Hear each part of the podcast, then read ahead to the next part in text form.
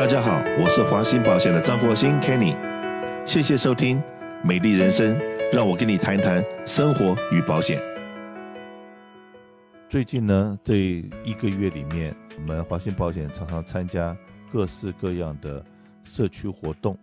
那很多人在问说：“哎，Kenny，你们怎么会用一这种捐口罩、捐 PPE 的方式，然后一直在发生呢？”那当然了，这个是有原因的，因为。这次，华人在美国被排挤、受欺负，那我们要怎么样能够让我们的 Man Street 的朋友们能够听到我们的声音、看到我们的身影，那能够注意到我们？那不是在马路上面我们举举牌子就可以了，因为呢，我们的这些另外一种朋友好了，他们何以黑人的命也是命，他们的方式是比较暴力的。那因为他的义用暴力，别人就注意到了。那可是我们华人朋友呢，都很遵守规矩，然后就是拿个牌子叫一叫。那真的，效果我们觉得应该是蛮有限的。那我就跟我的好朋友邓红邓律师、郑伯仁郑律师，好几位律师，我们研究了一下，他们只有告诉我一句话，他说在美国是一个法治的国家，如果说依法行政、依法行事，那这些不管警察也好。检察官也好，在法律的途径里面，法律的立场里面，你们是站得住脚的。那这样子的话，才能够受保障。所以说，我们就常常走的一些路线，跟马路上面思维比较不一样的。就像说前几天我们在办公室这边，哈岗这个地方五号的时候，我们请了我们这一区的三十九区的国会议员 Young King 到我们办公室来，那我们安排了相关的一些部门的人。就比方来讲说，我们这个白宫的一些这个负责亚裔事务的这个 chair、co-chair 就是执行官跟副执行官，加州这边在负责这个任务的人，我会让他们知道、了解，说现在我们这边碰到的什么样的状况，希望把这声音带回去国会，然后呢，在国会讨论这些类似的法案的时候，能够不管是民主党也好，共和党也好。都能够统一口径，能够来把这个事情尽快的解决掉。那以及呢，我们在跟不同的市政府，呃，跟不同的层级的民意代表，跟他们沟通，呃，让他们了解我们现在亚裔在这边所碰到的状况。所以，我们也很希望这样子的事情，我们继续持续的做下去，一直直到把这个问题给真的解决掉。那尤其是今天呢，在节目里面，我请了邓红邓律师来跟大家讲解一下。因为我想到了一个的题目，这个题目的话，那当然讲起来有点讽刺，就是说在现在的，尤其我们加州，我们洛杉矶 LA County，如果说你今天不小心虐到动物，被别人抓到了，或被别人拍到了，你很可能受的罚则刑罚，可能比这个打一个人，尤其是如果你打的是一个牙医，就是我们这种牙医是哑巴的牙牙医的话。很可能，如果我们不发声，你挨揍了，我你受了委屈了，然后那个人是大摇大摆的走了，一点事情都没有。好，你如果说你发出你的声音来，你发出你的怒吼来，你报了警，警察抓了他，抓到这个人以后，这个人的刑责，所以我今天特别请邓律师做了一个 search，到底是欺负动物、虐待动物的刑责，很可能关的时间会比较久，还是欺负了一个东方人，他的刑责会比较严重？啊，对啊，谢谢 Kenny 的邀请，也谢谢 Kenny 的带头。啊，星期一我们跟国会议员 Young Kim 谈论的时候，啊，我们已经是呈现了一个我们华安社区面临很严重的一个问题，就是这个仇恨犯罪针对亚裔的一波接着一波过来，越来越凶猛。这种情形之下里边的话，因为我是从事法律的工作，我接触到很多这种种族歧视、华人被欺负的案件。但是最大的问题就是，我们亚太一被欺负的时候，执法机构并不当一回事。这个出现的话，就是你可以看得出，三家按摩院在 Atlanta 被开枪了，警察还没有调查，他已经断章取义说这个不是仇恨犯罪。有很多案子里边的话，我们啊、这个华人社区最近的话，按摩院老板找我，他说啊、哦、我们啊报案，因为被抢了，警察不是去调查谁来抢。而是说调查啊，这个给他们店家开出罚单，说你们没有这个违反卫生禁令，偷偷开店了。所以你可以看得出，这种行为间接上面也是一种仇恨犯罪。我们两三年以前，在 Santa Barbara 有一位中国留学生，他跟他女朋友发生意见吵架，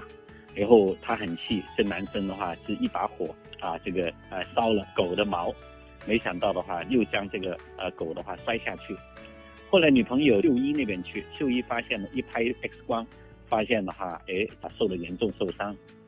那这个案件里边，后来秀一打电话报警，警察将这个中国留学生抓起来。抓起来的时候，呃，当时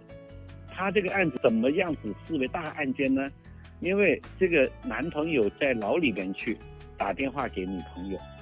他说：“求求你了，原谅我吧，我们在一起两年多了，这个事情是我不对，能不能你撤销指控？”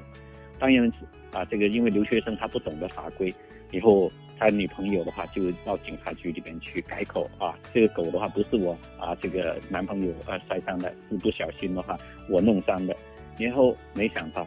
这个电话录音被警察啊拿到了，以后的话不单只是指控他这个虐待动物，还指控他妨碍司法，以后的话啊这个劝说这个证人改口供，再加多两项罪名，当时。他们家属找上我们的时候，我们觉得这个狗的案子最后这个是狗而已，并且女朋友也原谅了，应该是没有多大问题的。哎，没想到我们跟检察官说，检察官说五年牢刑，一个小狗要判五年牢刑，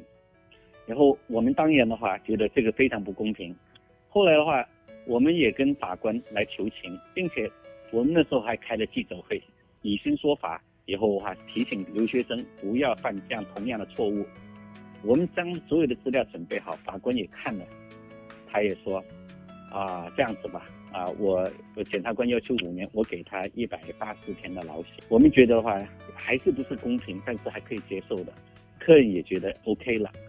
后来没想到出庭的时候，法官马上要收押我们的留学生。他说，这个案件里边的话，因为在门外面有上百名动物保护的人士在抗议来示威，这位法官里边的话，在网上也受到了这些动物组织的攻击。他说要，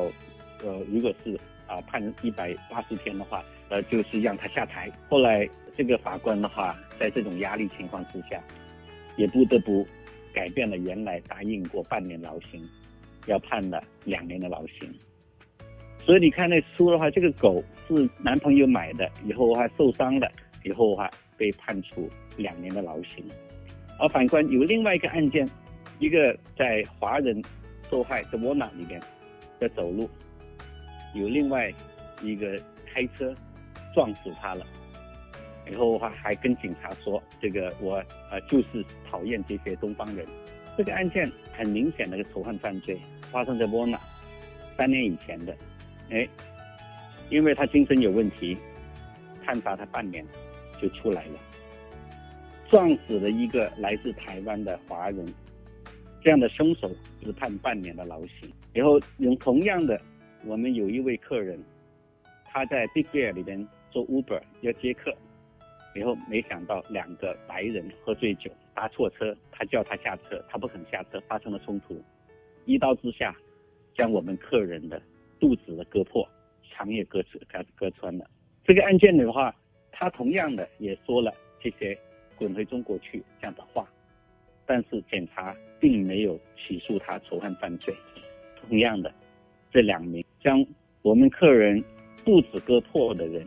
居然只判了两年的牢刑，跟削一条狗没有两样的判法。你可以看得出，现在这种仇恨犯罪不单只显示出来。就是对我们华人是受害人的，是非常轻判。最新发生这个案件，上个礼拜，在 Riverside，一个华人住家里边的话中大麻，邻居打电话报警，警察将这个华裔的啊这个陈姓人士逮捕了。逮捕的时候，像这类案件，在 Riverside 常常发生，但是奇怪的是，出庭的时候。这些是非法种植大麻的案件，往往一般的话，警察给一个罚单，叫你出庭轻罪就好了。因为在加州，这个是属于啊这个啊这个六十四号提案的话啊，已经啊种植大麻变成轻罪，以后也不扣电。但是没想到的话，天价的保释金，一百万的保释金。所以你可以看得出，你针对这种的话，杀了人的案件反而轻判，而是因为我们的被告是华人。而重判，这个本身就是有些族裔的偏见。从另外一个角度，我们在跟国会议员金颖玉、杨 Kim 谈的时候，也呈现出来一个问题，也我们也觉得不公平的，就是我们下一代的小孩子，不管是成绩多好、多勤快，我们家庭的话多么，呃，华人家庭全全心全力将小孩子全部精力培养我们的下一代小孩子，读好书。做好功课以后，做好做做义工，这样子有机会进入名校。但是，这个耶鲁大学本来司法部要告的，拜登政政府总统上台之后马上撤销了。你现在的话，所有这些常春藤学校，不觉得在分数上面，亚裔虽然占优先，但是他们不是弱势团体，在同一个成绩、同一个表现一样，他们认为亚裔学生的话。不够格进这些名校，这难道也不是一种种族歧视吗？种族偏见吗？所以我觉得话，我们从整体来看的话，就针对亚太裔的歧视、亚太裔的仇恨犯罪，不单是表面上在街头上面去，而是在发生在学校里边、发生在学大公司里边的 boardroom 里边的理事会里边，发生在政府部门、发生在大学招生办里边去，都出现这种对亚太裔的歧视。我觉得我们除了要呼吁这些民意代表要立法保护，让我们华人亚太裔能够公平对待之外，更重要一点的话，我们华人也要团结起来，要向这些民选官员表示我们的看法、反对的声音，要求全方位的一定要改变目前歧视亚太裔的这种做法。